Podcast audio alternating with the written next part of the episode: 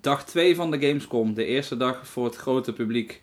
We waren er weer bij. We waren lekker vroeg vandaag. De beurs gaat blijkbaar een uur eerder voor journalisten. Dus we hadden nog even een uurtje om dingen te zien voordat het druk werd. En die tijd hebben we ook goed benut. Maar voordat we daarover gaan hebben, stel ik jullie even voor aan Harme Bootsma. Ik heb hier Danny Maas. Mijn naam is Bas van Dun. En welkom bij alweer de tweede podcast vanaf de Gamescom.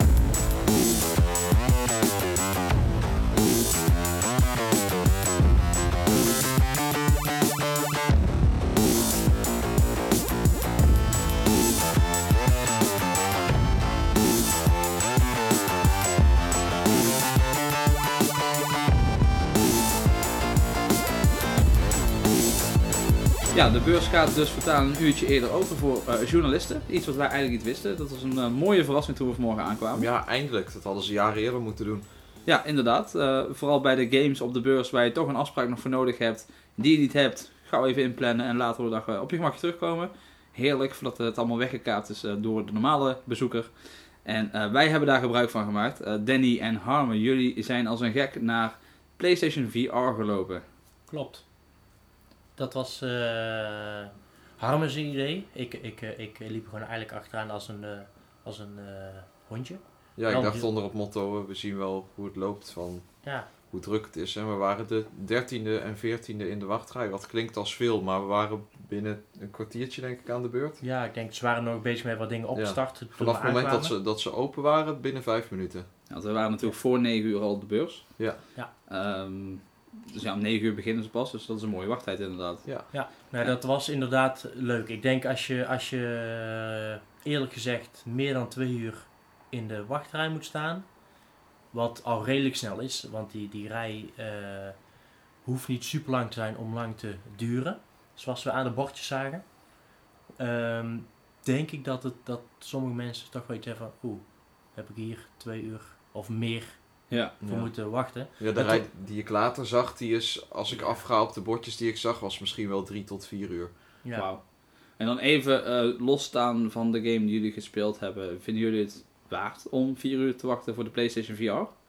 Ik zou er persoonlijk niet vier uur voor wachten. Ook geen twee uur. Misschien half uurtje, drie kwartier. Maar Ja, ik. ik zat aan een uurtje te denken. Dat zou ik Ja. er wel voor over hebben. Want het is wel echt een ervaring. Het is echt, eh, ja, echt dat alsof je er middenin zit. Ja, dat het, het, het wordt door iedereen gezegd, ja, het is gewoon zo. Het is dan misschien nog wel wat pixelig, omdat de resolutie van de schermen eigenlijk nog niet hoog genoeg is voor VR. En vooral de rekenkracht van consoles nog niet. Maar het, desondanks zag het er toch ja, echt realistisch uit. Ja, want wij hebben Resident Evil gespeeld. Ja, Resident Evil 7. Ja. Ja. En ehm, ik moet heel eerlijk zeggen, want er stond eigenlijk in, in, de, in de rij en stonden een paar mensen voor ons. En toen werd er gevraagd van, joh, wie wil horror spelen? En toen had ik iets van, nou ja, ik ga wel. En toen had Harme ook zoiets van, nou, dan ga ik ook wel. Harman haat horror games. Harme haat horror games. En Ik, films. ik ook. Ik ook. ja jullie zijn Ehm, inderdaad de twee grote scheidhaas die er zijn op dat gebied. Ja, ik, eh, ik ben eh, bijvoorbeeld bij Silent Hill nooit verder gekomen. Dat steegje met de bed eh, waar eh bebloede doek op lag. Toen was ik al afgehaakt. Dus kun je nagaan. De eerste, hè? De allereerste. Ehm, maar eh, dat terzijde. Ik, ik had toch zoiets van, weet je wat? Ik doe het gewoon en dan schrik ik. Interesseert me niks. Ik, dus, dus dat idee had ik een beetje toen ik erin ging. Ik voel hem maar. Maar ik ben één keer me geschrokken. Oké. in, En de, in, de, in de demo. En, en dat was, eh, op een gegeven moment loop je een kamertje in, daar, lo- daar liggen wat eh, bebloede eh, karkassen van koeien volgens mij. Of, of, Ja, het was Van- niet van heel beest- herkenbaar meer, nee. maar En, en daar moest je een, een, een, eh, een knijptangschaar halen, zo'n grote. En dan viel er een, een plastic babypop naar beneden. Waarvan ik heel veel iets had van, oh, was dat? En dat was het. En verder heb ik geen schrikmomenten gehad. En dat voor Resident Evil, die volgens mij bekend staat om zijn schrikmomenten. En Of in ieder geval niet het, enge. Je zou ook denken dat VR natuurlijk een uitmuntend idee is voor Ja. horror. Ja, nou ik moet zeggen, het, eh, de sfeer zat er wel goed in. ja. Het zag er heel, Heel heel, heel, beklemmend. heel, heel oud, vies huis met druipende druppels. Nou, Zo. ja, niet normaal. Druipende druppels waren er. Maar, maar ook een kraan als je een, een koelkast opentrok waar, waar vliegjes uitkwamen. En En, en een, een beker uitviel. En dat, dat, dat was allemaal... De, de sfeer was goed. Dus je was jezelf ook wel meer aan het opnaaien, denk ik. Ja. Op dat moment van, oh, nu gaat het gebeuren. Maar dat is wel Oh, weer echt het oude Resident Evil. Dat, dat, dat, dat wel. Maar als je meer achteraf kijkt, denk je, oké, het viel in die zin een beetje tegen, want het was niet zo super eng. Oké. Eh, maar het is wel een hele ervaring om te doen. Dus het, het, het, ik vond het wel leuk om gezien te hebben.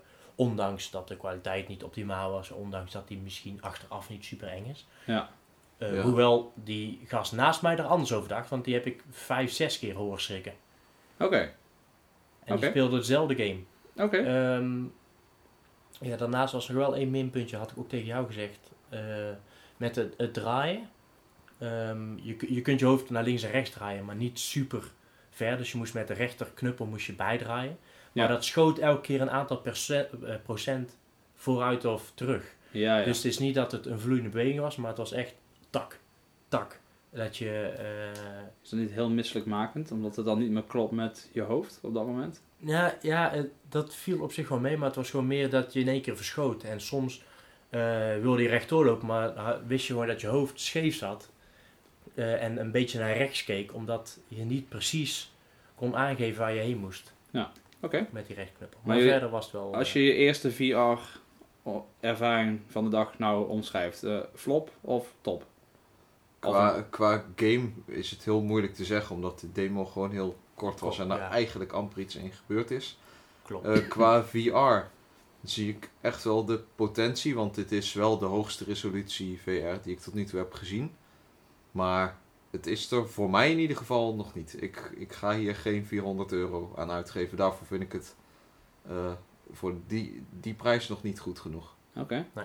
Nou, ik heb zelf ook eh, de eerste open minuten van de Gamescom gebruikt natuurlijk om ook even iets in VR te doen. Tenminste, ik heb een afspraak gemaakt voor Star Trek Bridge Crew.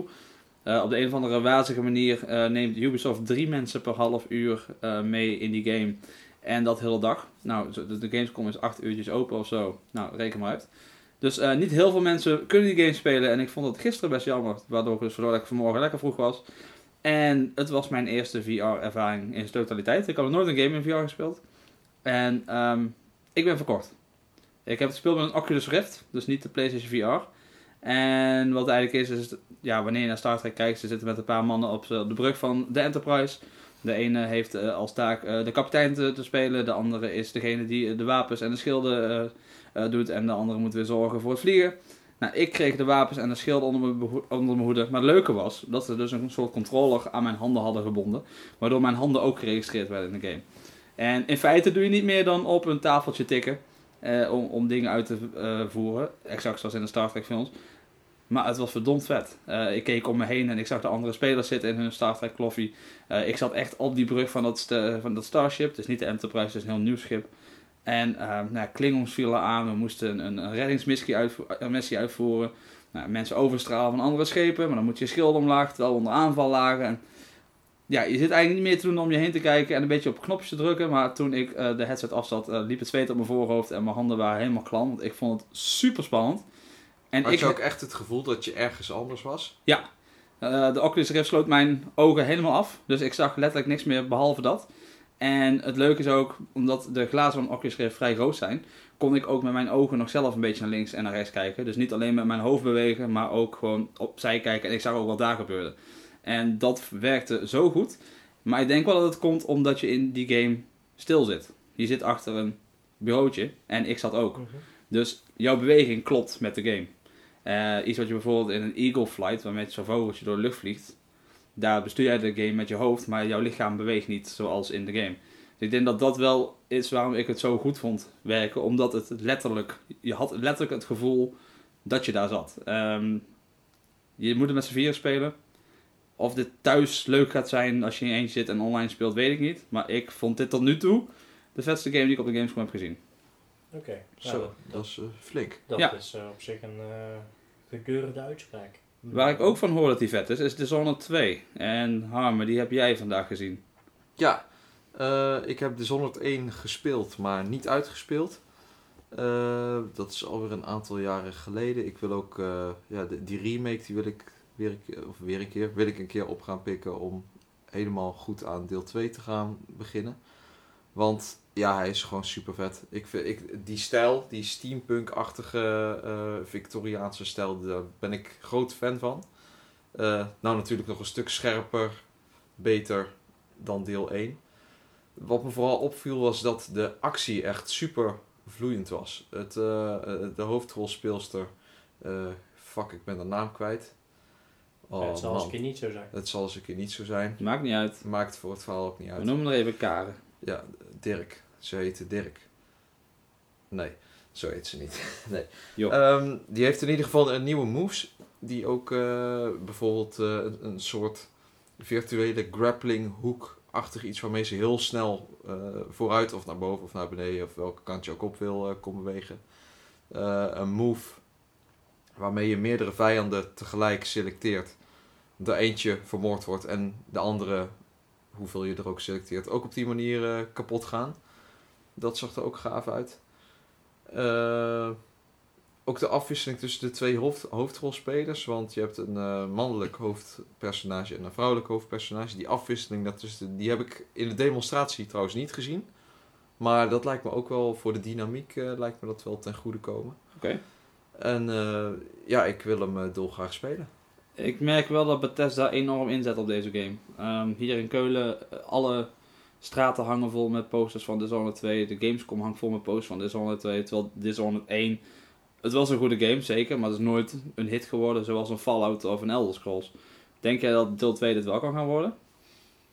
Ehm, nou, als je kijkt hoe het leeft onder andere gamers, vraag ik me dat af. Dishonored is voor alsnog in ieder geval geen grote naam. Maar het is wel duidelijk dat Bethesda er alles aan doet, inderdaad, met ook de re-release van het origineel natuurlijk. Ehm, qua game op zich kan het denk ik wel, maar het is ook wel iets wat je moet liggen. Ja. Het, eh, kijk, als je helemaal niks hebt met die stijl, dan, ja, dan is die game ook niks voor jou. Terwijl bij een Fallout zo'n post-apocalyptische setting is gewoon populair. Heel veel mensen vinden dat cool. Wat heel veel mensen ook cool vonden was Prey. Ja, En daar komt een nieuw deel van. ja. Maar het Lijkt enige in- wat ik jou hoorde toen je bij Bethesda wegkwam was... Ik heb geen idee waarom dit Prey heet. ja. Verklaar. De, de oude Prey was, ja, je speelde Tommy. Wow, die naam weet ik dan weer wel. Slaat helemaal nergens op. Een, eh, een soort indiaan. Of zit ik nou, oh fuck, nee, ik had door elkaar met de Darkness volgens mij. Crap. Geen, maakt niet uit. Nou, in We hebben een, geval- een persoon. Ja, het, het was totaal anders. Eh, en het enige inderdaad waarin dit nog op Prey lijkt is de naam. Het is een compleet ander spel. Je, je zit op een ruimteschip. Je bent een, eh, eh, de, het hoofdpersonage in een eh, experiment. Want de mensheid moet overleven. En daarom worden er op jou experimenten uitgevoerd op hoe de mensheid het beste kan overleven. Oké. En je zit dus op een ruimteschip, dat is eh geïnvaded, is dat een woord, Nu wel. door aliens. En ja, dus shit is aan. Oké. En eh, daar, daar moet je uit zien te komen. En ja, de game komt in 2017 uit. Er werd niet super veel van getoond. Er werd er niet heel veel wijzer van eigenlijk. Maar eh, ja, het, zag er wel tof uit, maar het doel is me nog niet helemaal duidelijk. Oké. Zo'n game heb ik vandaag ook gespeeld. Eh, een game waar het doel niet, niet alleen niet duidelijk was, maar ook grotendeels gewoon ontbrak. Eh, niet omdat ik het niet snapte, maar om de ontwikkelaar gaf het ook toe dat er niet echt een doel in de game zat. En dat is bij Lego Worlds. Lego Worlds is een grote open wereld die random gegenereerd wordt, waarin jij kunt doen wat je wilt. Je kunt dingen gaan bouwen, je kunt dingen gaan slopen, je kunt met verschillende mannetjes gaan lopen, je kunt de wereld vernietigen. Je kunt zwemmen, je kunt vliegen, je kunt eh, ontdekken. Er zijn wel wat missies. Dus als je bijvoorbeeld een ko- een koe tegenkomt en die koe zegt: hey, ik heb een wortel nodig. En je geeft die koe een wortel, dan kun je daarna met een koe spelen. Zie jij een Indiaan en die Indiaan zegt: hey, ik eh, ben eh, op dak en ik wil van mijn dak af. eh, help je van dak af, dan kun je daarna met een Indiaan spelen. En that's about it. En ik heb een half met de game gespeeld. Wat wel tof is, is echt alles is Lego. Dus het is niet zoals de Lego games we ze kennen, waarin de personages en wat objecten van Lego zijn, met alles is Lego. Dus zelfs het water is gemaakt van blauwe blokjes, de wolken zijn eh, kapot eh, te slaan, eh, Lego blokjes, alles is Lego. En ik heb een half uurtje gespeeld en ik liep naar buiten en hij zei, wat vond je ervan? En ik zei, ik weet het niet. En Duidelijk. dat kwam ook vooral omdat ik blij was dat mijn half uur voorbij was. En ik gewoon best wel zit te vervelen met dat spel. Ik ben duidelijk niet de doelgroep, dat moet ik er meteen bij zeggen. Want het is voor kinderen. Het is voor kinderen. Maar aan de andere kant, de normale Lego games zijn dat in feite ook. Maar daar zit ook een insteek in die volwassenen natuurlijk leuk vinden. En dat is hier echt niet. Zit Ehm, hier bijvoorbeeld wel dan ook humor in? Of is dat Nee. eh, helemaal niet? Nee. Het is helemaal iets anders dan de normale Lego games. Het is letterlijk Lego, alleen digitaal. Ja, En digitaal Lego bouwen. juist, dus ik vertelde hem tegen, of ik vroeg aan de ontwikkelaar van, is Minecraft een inspiratiebron geweest? Want dit is gewoon Minecraft met, Met Lego. Lego. Terwijl Minecraft ook al best wel blokjes gebaseerd was en bouwen en afbreken. En dat lachte hij eigenlijk een beetje weg. Hmm. Daar heeft hij geen antwoord op gegeven. Ehm, Waarschijnlijk wel dus. Eigenlijk wel. Hij is al te spelen. Hij is in Steam Early Access. Dus als je hem wil spelen, kun je hem spelen. Alleen hij is er nu af. En hij verwacht ook niet dat hij dit jaar nog af gaat zijn. Ehm, ze zijn bezig met extra's erbij te bouwen. Ehm, ik vroeg naar licenties van de andere Lego games. Maar daar hoefden we voorlopig nog niet op te hopen. Maar hij zei, hey, als je een Star Wars erin wil, dan bouw je maar een X-Wing. Wil je Lord of the Rings nadoen, dan bouw je maar een Belwark. Het kan wel. Alleen je moet geduld hebben. Maar dat geduld heb ik dus duidelijk niet. Want na een half uur was de deur dicht en ik was weg. En ik kijk liever niet meer terug. En waar ging je daarna naartoe?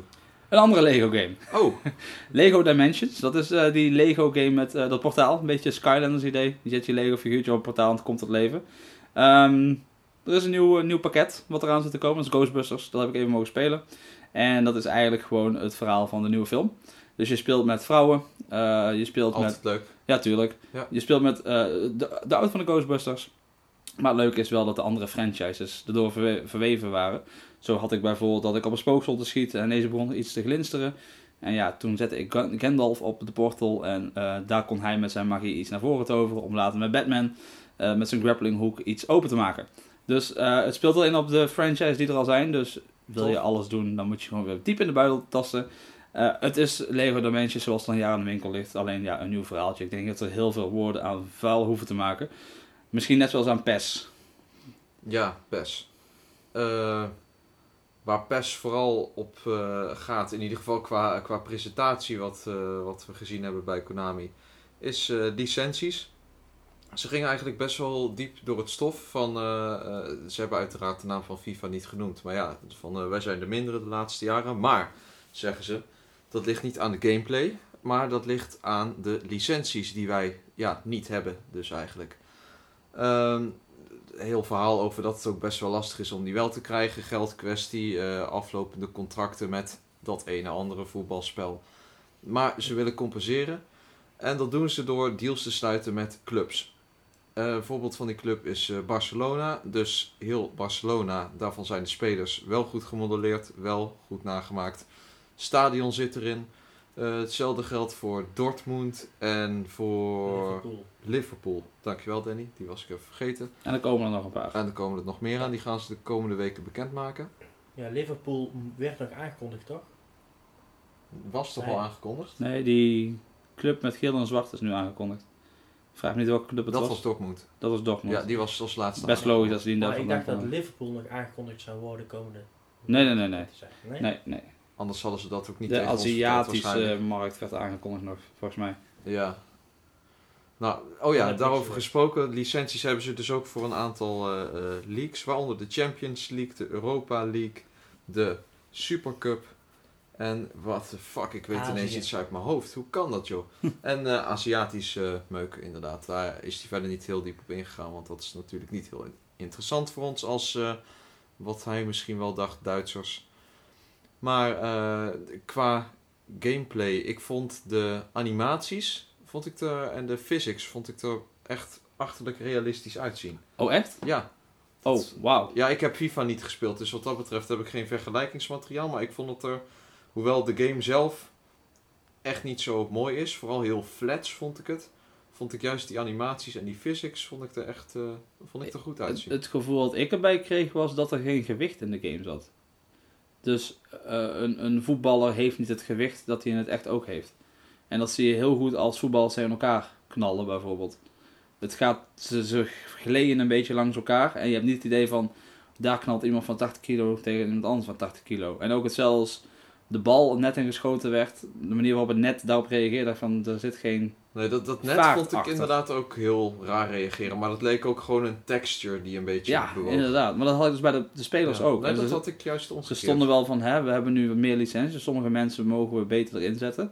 En wat mij ook heel erg opviel daarbij was dat de t-shirts niet animeren. Dus ehm, je ziet een kreukel bij iemand op een buik, maar die zit daar gewoon altijd. Hmm. En als het aan het juichen zijn, aan het springen zijn, dan rekken de t-shirts niet mee. Nee, dat is gewoon, dat blijft zitten. Oh, dat is me niet opgevallen. Ik weet niet of dat, ja misschien ligt het aan mij hoor, maar ik weet niet hoe FIFA dat Ik moet doet. heel eerlijk zeggen dat ik daar niet op heb gelet. Ik weet wel dat FIFA eh, dat grafisch wel eh, Ja. in ieder geval beter doet. En ik moet ook heel eerlijk zeggen, ik vond, ehm, want ik heb FIFA veel gespeel- gespeeld en een klein stukje PES. Ehm, FIFA voelde wel echter, naar mijn mening. Ja. Ook het, het, het gras en, en eh, kleine detailtjes, maar ehm, en ik vond PES er iets te, te kleurrijk uitzien of zo. Oké, Waardoor het eh, net iets nepper was. Dus Ja. het was allemaal net te groen of zo, het gras. oké. Maar dat, dat kan zijn dat het aan het scherm ligt of... Ja, nee, tuurlijk. Dus dat... het zijn eh, momentopnames. Ja. Aan de andere kant, de game komt natuurlijk bijna uit. Ehm, er was nog best wel wat werk, zei hij. We hebben letterlijk een stadion gezien dat nog eh, Ja, uit wireframes ja, de bestond. en de game ja. komt binnen drie weken uit. Dus Ja. die komt er later via een patch in. Ehm, nou ja, het is PES, Ja, maar dan een jaartje verder. ja, volgens mij is er wel iets verbeterd qua gameplay. Maar FIFA zal ongetwijfeld weer de koning worden. Ja. ja. FIFA is natuurlijk van EA, daar ben ik vandaag geweest. Ik heb Battlefield 1 gespeeld. Eh, in een grote groep met 30, 32 spelers of zo. Eerste Wereldoorlog, eh, grote zanderige map. En ze lieten eigenlijk een beetje zien wat het verschil is met een normale Battlefield. Want we zijn natuurlijk de moderne oorlogsvoering heel erg gewend uit Battlefield 4. En dit is natuurlijk terug naar de jaren eh, ja, 19, 14, 19, 18, rond die peri- periode natuurlijk. Dus ik zat daar op mijn paard en ik galoppeerde naar een vijand en hij hoorde en zag me niet. Dus ik sloeg met mijn zwaard door zijn schedel en dat was het. Dus Oh. ja, zwaarde combat in een Battlefield game. Ik moest er even aan wennen. Je kunt bijvoorbeeld ook een sprint trekken naar iemand en dan vlak voordat je er bent, druk je op de melee knop en in plaats dat je slaat, ja, komt dat zwaard dus tevoorschijn en je slaat eh, ja, eh, het perso- personage een stukje kleiner. Natuurlijk ook gewoon veel wapens erin. Wat bij me opviel van jeetje, wat moesten die mensen af en toe lang reloaden. Natuurlijk is het al versneld voor de game, maar nog duurt het lang. Maar ben niet bang, tanks zitten er ook in, vliegtuigen zitten er natuurlijk ook in. Want dit is natuurlijk de oorlog waarin de machinale oorlogsvoering een beetje is eh, opgekomen. En ja, het is Battlefield, dus het was groot, het was tof, het zag er goed uit. De destructie gaat veel verder dan normaal. Ik zat bijvoorbeeld verborgen achter een huis, dat ik een tank zag, eh, zag, zag rijden. En even later zat ik verborgen achter niks, omdat dat huis weg was. Daar was die tank doorheen gereden. Ehm, ja, dat resulteerde in mijn dood, maar ik vond het leuk. Eh, nou, het gaat waarschijnlijk gewoon weer een hit worden voor EA, zoals elke Battlefield volgens mij is geworden. Ja, hoe, hoe zit het qua spektakelpercentage? Want Het is minder bombastisch dan ja, Battlefield precies. 4. Want dat is ook waar veel gamers voordat Battlefield 1 überhaupt werd aangekondigd, een beetje bang voor waren volgens mij. Van bij potentiële games met eh, de, wereld, de Eerste Wereldoorlog als strijdtoneel. Ja. Omdat dat natuurlijk, het ging allemaal trager, de wapens waren minder ontwikkeld. Het eh, loopgraven, wat natuurlijk eigenlijk vrij Die heb ik niet gezien. actieloos is. Die heb je niet gezien? Nee, die zat in deze Oh, map. Ik vocht volgens mij in Turkije, maar dat kan ik me vergissen.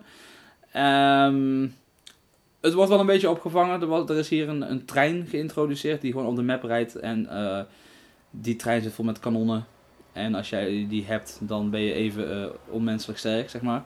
En hoe kom je eraan? Die rijdt gewoon rond. En volgens mij moet je die overnemen. Dat. Ze lieten het in een filmpje. Ik heb het niet in de game gezien. Eh, ik ben heel die trein niet tegengekomen, maar hij zou er rondrijden.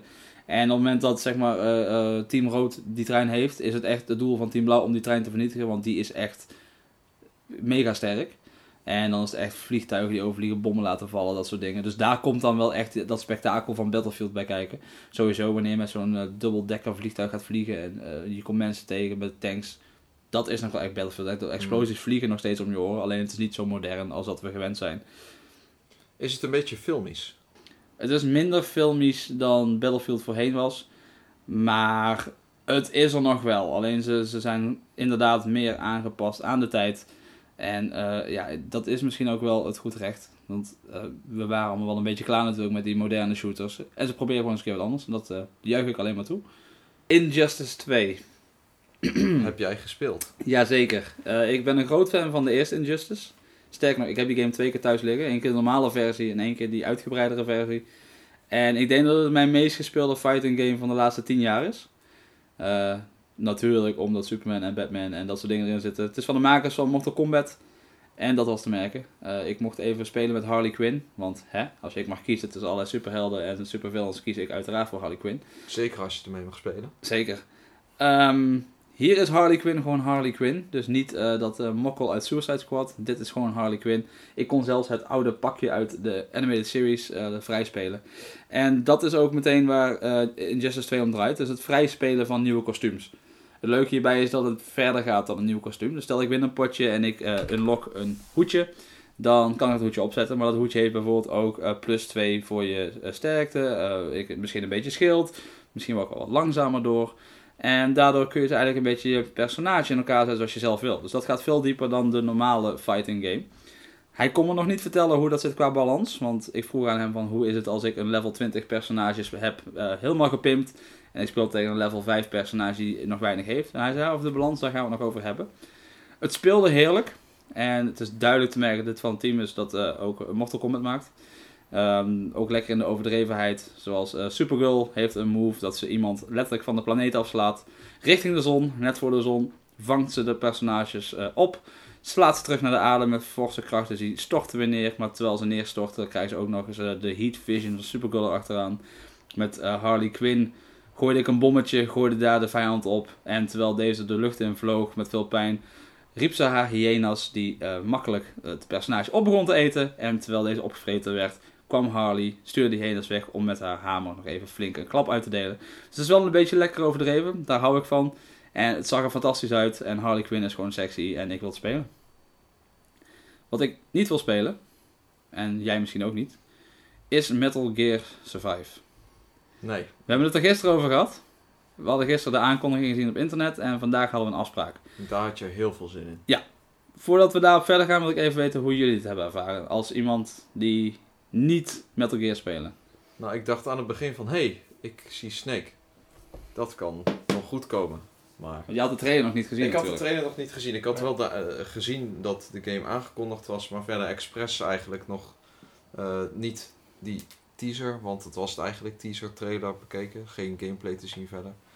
Ik denk dat zie ik wel tijdens die afspraak. Maar goed, de hele afspraak bestond dus eigenlijk uit het laten zien van de trailer en de boodschap dat er geen vragen gesteld mochten worden. Eh, ja, wat vond ik ervan? Ik, eh, ik, ik heb het gevoel dat de game al in ontwikkeling was. En dat Konami zoiets had van, hmm, misschien moeten we er naamsbekendheid aan geven. Oh, wacht, we hebben de, de rechten van Metal Gear. Dan zetten we gewoon Metal Gear ervoor. En dan monteren we Snake er een beetje in, doen we het een beetje in de grafische stijl van Metal Gear en dan hebben we een game. Ja, de, de, de, de man van Konami was inderdaad aan het spreken over de game en hij no- noemde gewoon op wat we net hadden gezien. En hij vroeg wel meteen feedback aan ons. En dat Ja. is iets wat ik nog nooit heb meegemaakt eigenlijk, zolang als ik naar de Gamescom ga. Dat er meteen feedback gevraagd wordt van wat vinden we ervan? En is er iets wat ik aan het team mee kan geven? Ja. En daarbij had ik zoiets van, oei. Je hebt dit- geen flauw idee wat je wil gaan doen. Juist, inderdaad. Eh, ik zei het ook al tegen jullie, van dit had misschien als een mode voor Metal Gear Online uit kunnen komen. Zoals ik het nu, het idee voor me heb wat dit gaat zijn. Want in feite is het dus een vier-player koop shooter met stealth elementen waarin mensen uit een andere dimensie moeten overleven om terug te komen naar de normale dimensie en ondertussen geïnfecteerde mensen af moeten maken. Ja. Left 4 Dead op- met zijn Metal Gears. Dat Mhm. idee heb ik er heel erg bij. In een andere dimensie. In een Ja. andere dimensie. Ja. Eh, het is inderdaad te, te verzonnen. En dat gaat best ver voor Metal Gear, want hè, er zitten al rare dingen in Metal Gear Solid, maar dit... Nou ja, de Ik trek het referentie. Er zat een referentie in eh pas, wat hij vertelde. Ja, dat eh, zwarte gat waar ze Ja. doorheen viel. Ja, inderdaad. maar ik heb in Metal Gear nooit een zwart gat gezien waardoor ze in een wereld komen met zombies en dat soort dingen. Nee. Ehm, Oh, als ze dit horen, zombies. juist. Ik, ik als groot Metal Gear fan heb hier zo hard geen zin in. En ik blijf bij, dit, dit komt een jaar na Metal Gear Solid 5. Toen jij vroeg, hoe lang is deze game al in ontwikkeling, mocht hij geen antwoord geven. Wat ook al wel duidt op, dit is gedaan nadat Kojima is vertrokken. Dus deze game is echt pas net in ontwikkeling. Tenminste, onder de Metal Gear naam. Ja, het was ook allemaal pre-rendered, dus waarschijnlijk hebben ze nu een trailer gemaakt van... Ja, eens want even kijken hoe vergeet niet, de eerste helft van de trailer komt gewoon uit Metal Gear Solid 5. Oh, kijk, dat wist ik niet. Dus dat is gewoon copy-paste. Ja. Dus inderdaad, dat stuk tot ze in dat zwarte gat gaan, dat, dat is nieuw. Maar dat daarvoor, dat ba- eh, mother base eh, vernietigd wordt en dat soort dingen, dat ze weg met de kop, Wegvliegen. dat is gewoon een Metal Gear Solid. Oh, dit haalt eigenlijk wel mijn hele theorie van ze hadden al iets in ontwikkeling en hebben de, de naam Metal Gear opgeplakt. Dat wordt nu wel redelijk onderuit gehaald. Wat bedoel je? Ja, Nou, als, Nee, als net- het, het was alleen maar een pre-rendered trailer waarvan dan de helft dus ook nog uit Metal Gear Solid 5 afkomstig is, dan Dan kan het was- alsnog, ja, het kan. kan alsnog dat ze iets hadden van, oh, misschien moeten we, moeten we het eh, Metal Gear gedeelte maken. En hebben ze heel het stuk daarna, hadden ze al. Ja.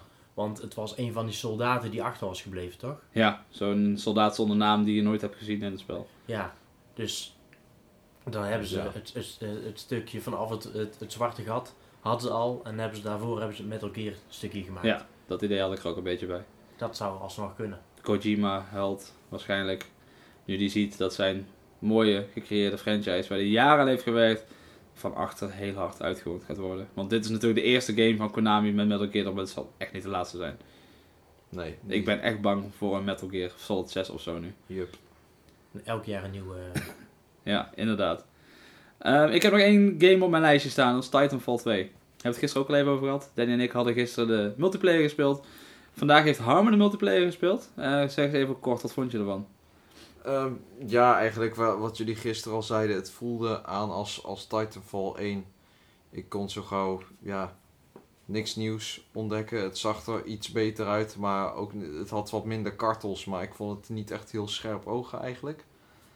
Eh, ja, vond je Titanfall 1 leuk, dan zal je dit ook wel weer leuk vinden. En vond je het niet leuk, dan zie ik hierin niet heel veel redenen om het ineens wel leuk te vinden. Ja, het, Het, het, het speelde wel lekker, maar het, het- echt te weinig vernieuwing. de grote vernieuwing zit er natuurlijk in dat er nu een singleplayer in zit. Die heb ik vandaag gezien. En ik heb 20 minuten van de singleplayer gezien. En het was cliché na cliché na cliché. En dat vind ik heel erg.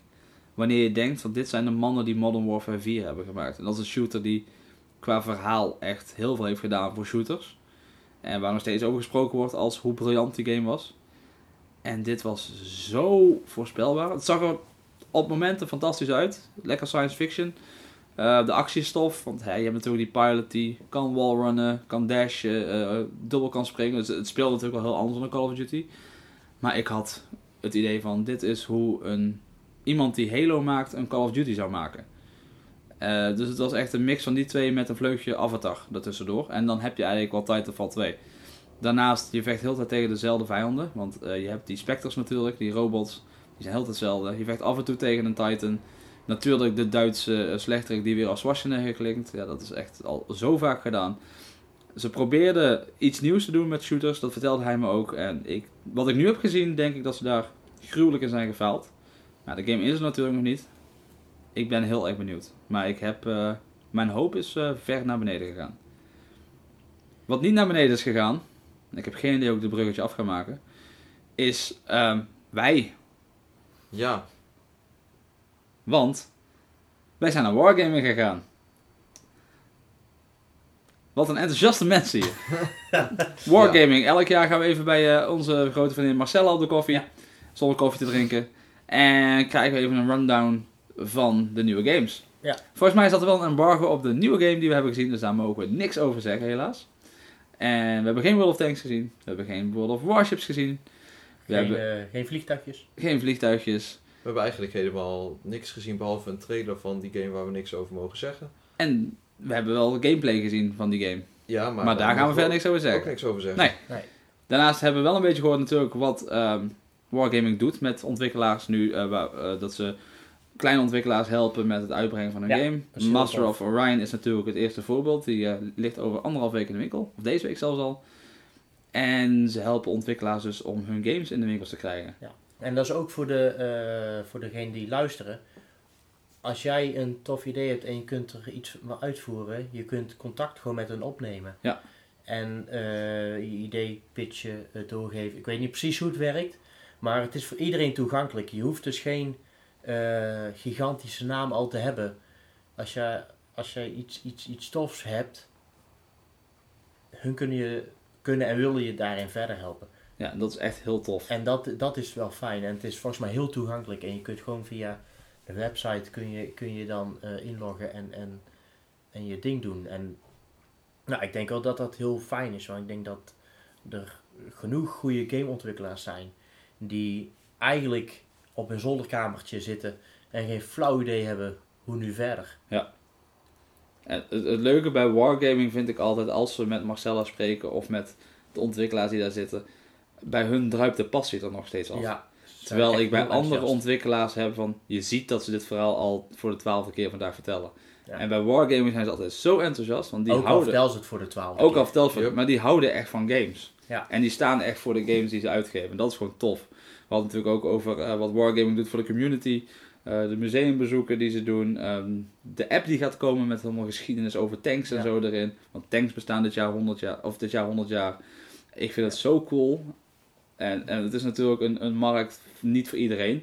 Al spelen Nee, 110 miljoen mensen nu World of Tanks. Heel veel in ieder geval. Even iets in die trant, wat echt mindblowing is. Ja. Ik bedoel, ik denk dat elke game wel kan eh, bidden om zulke aantallen. Dat haalt niemand. Ehm, ja, en Wargaming wordt alleen maar groter. Ja. Als je, als je war, kijk, Wargaming staat natuurlijk ook al eh, behoorlijk wat jaren. Maar de laatste paar jaar kennen we Wargaming pas zoals het nu is. Maar die zijn de partij gegroeid. Ja, die gaan door het dak. Zo, En nog steeds. zo. Wat ook door het dak ging, was het feest bij Blizzard. Daar zijn we geweest na de Gamescom. Ze hebben een eh, café gemaakt hier midden in Keulen. Toegankelijk voor iedereen. En helemaal in de stijl van World of Warcraft Legion. Eh, we hebben een half uurtje in de rij gestaan binnen te komen. Want Nou, hè, niet eens. niet eens. Nee, niet eens. Door, de metaaldetector. eh bij Harmer ging het eh, natuurlijk weer über alles. fout. Harmer moest weer gefouilleerd worden. Yep. Wat zat er eigenlijk fout bij je? Dat wilden we Eh, niet weten. Nee, daar wil ik het niet over hebben. Oké. En toen kwamen we het eh, café binnen en eh, ja, drankjes, eten, live muziek, een quiz in het Duits. Rondom World of Warcraft. Alles leuk aangekleed, eh, spinnenweb tegen het dak, een Hearthstone voor de deur. Ik vond het tof. Het zag er heel leuk uit. Ik ben geen World of Warcraft fan. Eh, beter gezegd, ik heb nog nooit één seconde World of Warcraft gespeeld. Ehm, maar ja, dat geldt wel voor een heleboel andere games ook. Dus dat, dat hoef ik niks te zeggen. Ehm, maar het, was wel echt heel sfeervol en, en leuk om even daar binnen te gaan. Even rondkijken, fotootjes te maken. Ehm, je kon gesminkt worden. Ja. Ehm, Cosplay was er. cosplay was er. Ehm, Maar je zag dat ze er echt moeite in hadden gestoken. Het Ja, was niet echt een, grote ruimte en een paar posters ophangen en that's it. nee, dat bo- is verlichte veel bomen, details, eh, bankjes. eh, Overal, ja, het was wel nep, maar klimop omheen gedraaid. Weet Ja. ik Ja. wat allemaal. Het zag er echt heel tof uit. Ja, inderdaad. En dat is ook weer zo'n voorbeeld van teruggeven aan de community. Want iedereen mag hier gewoon gratis naar binnen natuurlijk. En niet alleen, zoals ik al zei, de mensen die op de Gamescom zijn geweest, maar gewoon Ja, heel Keulen mag hier binnen. ja, er stond dus wel je- tegenover dat Ja. je 4,50 betaalt voor een drankje. Dat dan weer wel. 3,50. 3,50 en Oh, dat je dan twee- 4,50 euro voor een burger. Dan heb ik verkeerd gelezen. Met een lekker plakje murloc erbovenop. En voordat wij die gaan eten, ga ik eerst even de podcast afsluiten. Eh, we zijn er morgen natuurlijk weer. Morgen is de laatste dag dat wij hier zijn voor de Gamescom. De Gamescom duurt tot zondag. Maar na vrijdag eh, houden wij het voor gezien. De overige dagen zullen wij natuurlijk nog flink bezig zijn met de beurs hier. Maar hè, dat ga je natuurlijk allemaal merken op de website. Vanuit Duitsland waren dit Harme Bootsma, Danny Maas en ik ben Bas van Deun. We zien je morgen.